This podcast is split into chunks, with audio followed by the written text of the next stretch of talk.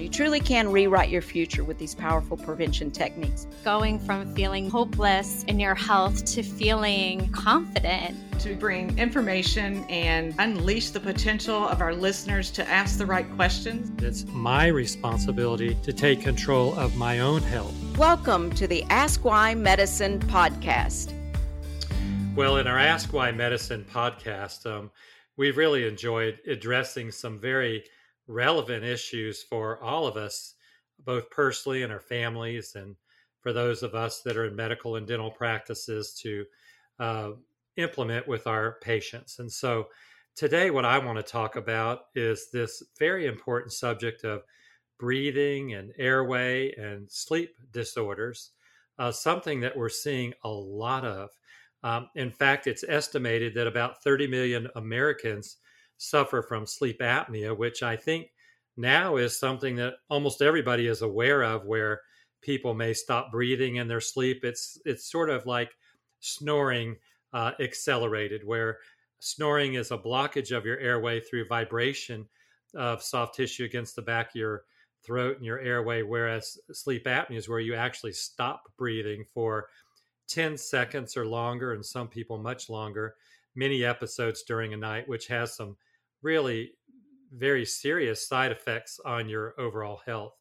So, what I'd like to do is um, we're going to take two sessions to talk about an introduction to this, and then we're going to be talking about this more in the future and bringing on some other people with expertise to share with us their work. But very interestingly, about a year ago, there was a New York Times bestseller called Breath, B R E A T H, by James Nestor. Uh, James Nestor is a is a journalist who actually investigated this subject of breathing. And of course, when you think about it, what's more important than healthy breathing? We can probably live a week or longer without food and several days without water, uh, but none of us are going to last more than a couple of minutes without oxygen. And we're realizing that even the depletion of oxygen in our normal breathing or during sleep can have long term implications on our overall health. And so, um, in thinking about this, I, I want to try to give you an understanding of how we look at this. And the way we would start is by talking about normal breathing. Today's podcast is brought to you by Oral DNA Labs Oral DNA Labs is breaking barriers through innovation and a mission to help healthcare providers treat, heal, and inspire oral and overall health through salivary diagnostics. They are most widely known for MyPeriopath, which detects 11 oral pathogens known to cause gum disease and threaten oral and systemic health. Their menu offers options ranging from bacterial and viral analysis to the identification of genetic inflammatory markers, all from a simple 30 second oral rinse collection. Visit oraldna.com to learn more and create an account to start testing today. Thank you so much to Oral DNA Labs for your support. And now back to our podcast. I don't know if you know this or not, but normal breathing is really breathing through the nose. Uh, the nose is the uh, filtration, purification, uh, humidification uh, system of the body. It is the um, filter that will take what's in the air around us and make it acceptable to go into our lungs and into our bloodstream and to give us the oxygen that we so desperately need to run all the systems in every cell in our body. And so, as a dentist, um, I'm frequently looking at patients who come in with problems. Uh, often, these problems are things like crowded teeth and impacted wisdom teeth and um, bite problems uh, that are causing them issues. They may need orthodontics to straighten their teeth that are severely crooked. And here's a question that we've been asking for several years, and that is why is it that people have crooked teeth? Why is it that people have wisdom teeth that aren't fully erupted and used for chewing? Um, why is it that people will have tongues that protrude forward sometimes and and um, these tongue thrusts will create problems where the front teeth don't touch at all uh, and aren't usable for chewing. And through the years, we've really had no answers until recently. But recently, as we've studied this subject of breathing, we've actually found probably the number one key to understanding many dental problems that we see. So let me explain it very simply this way. If you breathe normally through your nose, then what happens is your mouth is closed during breathing and your tongue will fill the vault in the roof of your mouth. When it does that, it actually expands the bone of the upper dental arch and expands your teeth where they will erupt, and you get a nice rounded out upper dental arch, and you'll get a nice rounded, straight lower dental arch. And in fact, there should be enough room even for your wisdom teeth to come in. But when someone is not able to breathe through their nose, let's say a young child, and let's say this young child has allergies, and that those allergies are causing them to be congested. And through the congestion, they convert from breathing normally through the nose to now being forced to breathe through the mouth. What happens when you breathe through your mouth all the time? When you breathe through your mouth all the time, your tongue remains low and, in fact, may protrude out forward, and it doesn't go up into the roof of your mouth. So, therefore, your upper arch of teeth, your your upper teeth will come in more narrowed, more crowded, and you will develop a crooked bite, um, what we call in dentistry a malocclusion, a poor occlusion or a poor bite. Um, and with that can come poor uh, function of the way the teeth fit on the top and bottom.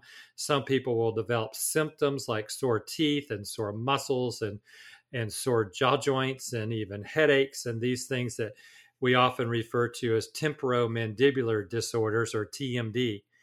And so as we've looked at this, we realize that if upper breathing through the nose is not possible, it can imply a whole bunch of problems that relate to what's going on in the mouth. But even beyond that, it relates to a lot of problems that are going on in the whole body.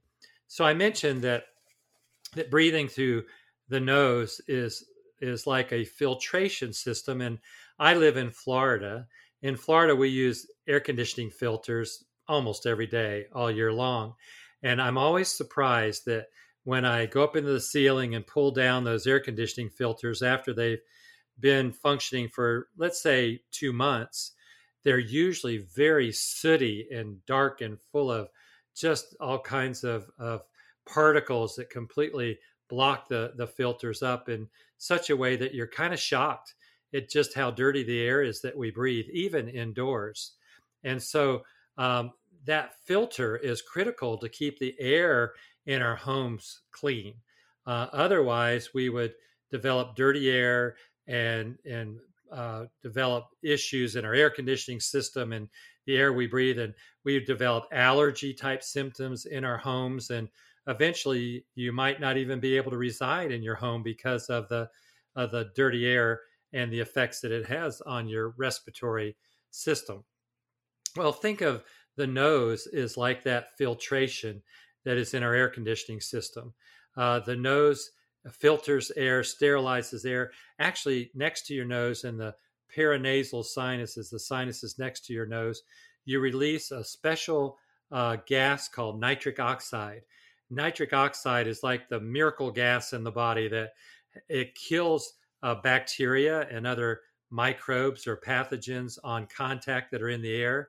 It also dilates your airway and it dilates your blood vessels as well in your in your arteries. And so nitric oxide is produced in those paranasal sinuses primarily, and that's part of nasal breathing.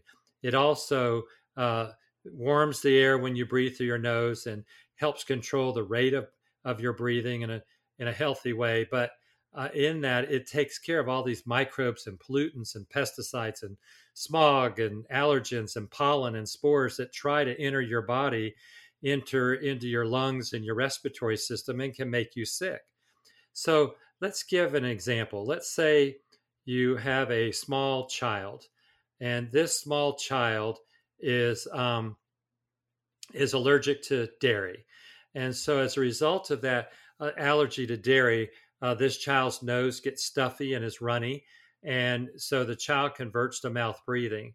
Uh, when the child is sleeping, you can see their mouth is open, and maybe their tongue is even protruding out of their mouth to some degree. And with this chronic breathing through the mouth all night long and probably all day long too, you have all this dirty air going into the back of the throat of the child. And the tissue that's in the back of the throat, we're all familiar with, is the tonsils and also above that, the adenoids. So these tonsil tissue, tonsillar tissue, and adenoid tissues that are meant for helping to filter dirty particles in the air um, sort of secondary to what goes through your nose, now become overwhelmed by what's coming through the mouth from the air. And the tonsils and adenoids can become inflamed, they can become enlarged, sometimes they'll even become infected. So now you have a child who can't breathe well through their nose, who also now is having trouble breathing through this swollen tissue in the back of the throat or through the mouth. And so the child now is sleeping very poorly. They're not able to pass oxygen into the lungs easily. They're labored in their breathing.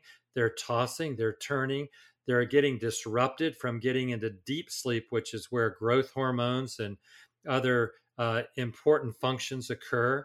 And so they toss and turn, they kick off the covers, their head ends up at the foot of the bed. They wake up in the morning and they feel terrible this is a child that should wake up feeling great and excited about life in the morning and full of energy but in fact instead they wake up feeling lousy they they're unhappy they're irritable um, as they get older if they continue to have these breathing problems and they're unable to get oxygen into their lungs and out into their cells easily and so there's issues that relate to that their sleep is disrupted or what we call fragmented where they're they're trying to get into deep sleep where it's really restorative, but they can't because they can't breathe well and the oxygen levels are dropping. So they get aroused or awakened uh, by these low oxygen levels. Their brain stimulates the release of stress hormones, cortisol primarily from the adrenal glands by the kidneys. And now that causes their heart rate to go up. It can cause um, uh, insulin resistance. And even as a child, from this one singular thing, you can develop insulin resistance and even type 2 diabetes. Um, it can cause cardiac arrhythmia, so heart issues can happen. It can throw off your whole, whole hormonal balance. Um, it can reduce the release of, of growth hormones uh, in children, which can stunt their growth and cause issues that way. It can cause problems with uh, synthesizing information and cognitive uh, skills and learning skills. In other words, it can create what we see as often mimicking attention deficit deficit hyperactivity disorder ADHD and in fact many children that are diagnosed preliminarily at least with ADHD actually may be suffering from allergies labored breathing day and night and very poor sleep quality, which will mimic ADHD in such a way that it's been said that if you took a trained psychologist and he sat down with two children, one who had true ADHD, which we're really not quite sure exactly what causes that, and a child who has allergies and sleep deprivation, it would be very difficult to differentiate between the two. And so, how many children in the United States suffer from allergies and poor breathing and poor sleep. It, it, it, must be well up into the millions and millions of children. And as a result of that, now we've got millions and millions of children who are unhealthy, um, who have respiratory problems. This can create uh, symptoms that are um, involving uh, issues of, of the lungs and and um, and of thinking and cognition. And so all of this starts because of allergies that can then uh, cause the child to not be able to breathe through the nose, convert to mouth breathing. And it's this lack of filtration and cleansing of the air through the nose that allows airborne bacteria to settle in the back of the throat, settle down in the respiratory tract, settle in the lungs, and flourish. It increases the volume of dirty air over the tonsils and adenoids. It increases inflammation and congestion um, everywhere as a result of overbreathing. Um, it reduces the release of nitric oxide from those sinuses next to the nose, which prevents good control of bacteria coming in uh, the respiratory tract, as well as dilating uh, the respiratory tract and and the vascular network as well. It will diminish breathing from the the, the abdomen, from the diaphragm, uh, which leads to a reduction of lymph flow, which is used to remove toxins from the tonsils and adenoids and cleanse out uh, dirty particles. Um, and so, in these cases, restoring nasal breathing is an absolute must after eliminating the allergic triggers that may be very commonly present in children. The other thing I want to mention about this that's fascinating is that you may have Today's a child who has allergies that they grow out of, but during those young uh, periods where they have allergy issues, if they convert to mouth breathing, this mouth breathing now becomes a habit such that after the allergic triggers are eliminated or outgrown, uh, then the mouth breathing can still cause all the issues that come about through not properly filtering the air. So, as the child grows and even into adulthood, we may see chronic respiratory problems, uh, chronic issues of breathing and sleep, chronic issues that relate to cognitive challenges and behavioral challenges and memory challenges uh, that we see often in children. Uh, the other thing that we see as we look as dental professionals too, though, is we're going to see signs of this most often in the mouth that are red flags for us. So when we see children with crowded teeth, we see children with I- impacted third molars, uh, we see children with long faces, um, open bites in the front, uh, tongue thrusts, these sorts of things. These are all red flags for breathing problems that we would want to investigate. And now it's becoming a part of dentistry. Um, and in fact, the American Dental Association has recommended that every dentist should screen every patient for airway and breathing problems because it's now so prevalent and there's so many signs that are present in the mouth. Another thing that can tie into this that is important is the subject of tongue tie in young children, in newborns that uh, experience tongue tie where their tongue is tethered to the floor of their mouth. We know that one issue that moms are aware of is the fact that very often this tongue tied, if severely tongue tied child uh, will be unable to latch for breastfeeding. And that becomes a challenge and it becomes uh, an issue um, that is for the mom and for the, the baby. Um, we know that releasing a tongue tie, clipping a tongue tie under the tongue can free the tongue up and make it possible for the child to, to properly nourish through uh, breastfeeding.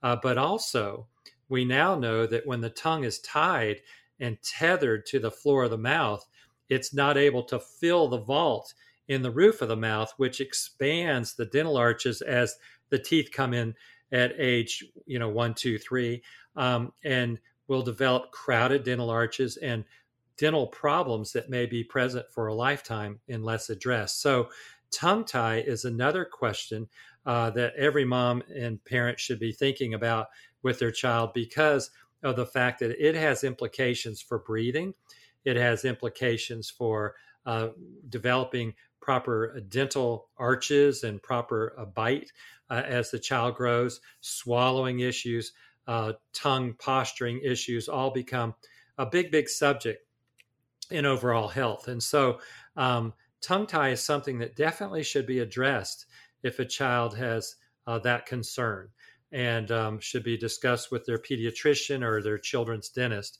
as something that it would be desirable to go ahead and correct that, which is very simple at an early age. It's also been found uh, at at the university, uh, excuse me, at Stanford University in Palo Alto, California, where the largest and most significant sleep center in the world exists, that in children that are tongue tied, it's very common, much more common for them to develop sleep disorders and sleep apnea than it is for children that are not tongue tied.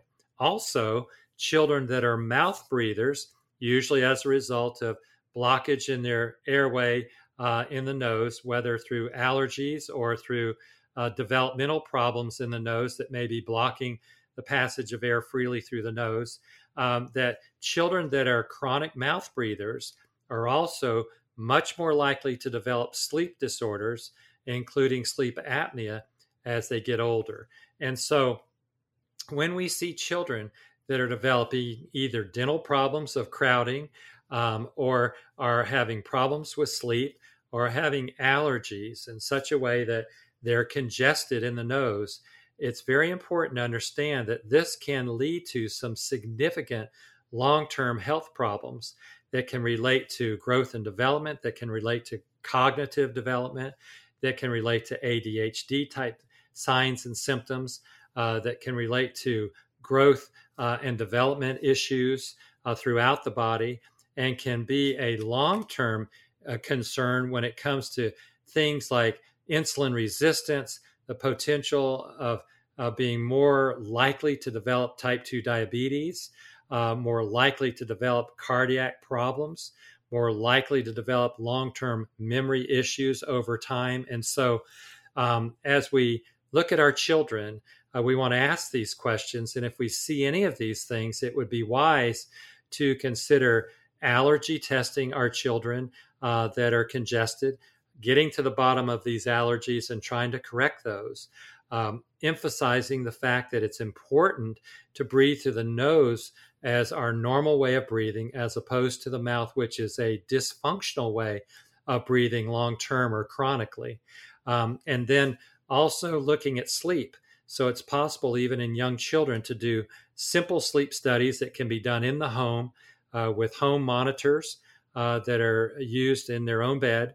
And um, so, sleep studies on young children is something to consider for those that are having struggles in any of these areas that we may have just mentioned. So, there's so much more that I could talk about with children, uh, but this is such a significant impact on the health of our families and communities, and something that every parent, every pediatrician, every children's dentist, every school teacher of young children should be aware of is the importance of nasal breathing, eliminating allergies, uh, not mouth breathing, and good solid sleep uh, for normal growth and development. So I hope this will help you get a feel for the importance of this topic, which obviously we can all appreciate because of the fact that, hey, without oxygen, properly uh, properly delivered to every cell in our body, there's going to be compromise. And when the brain perceives that oxygen is not getting through normally, then that sets off a lot of bells and whistles, a lot of fight or flight response in the body that can also create hormonal imbalances and a lot of disruption of the normal systems in the body. So I hope this is helpful and you, I'm sure, know somebody who um, struggles with this as a child in your family or someone that you know or someone that you treat as a professional. And so I hope you'll follow up and and look into these things for those that you uh, serve and that those are in your family that you love. So thank you for listening to this. I'm going to go ahead in our next podcast and talk about what we see in adults as a result of these typically early developing respiratory or breathing issues and sleep issues. So um, stay tuned. And in our next podcast, we'll be talking more about breathing uh, and particularly relating to adults.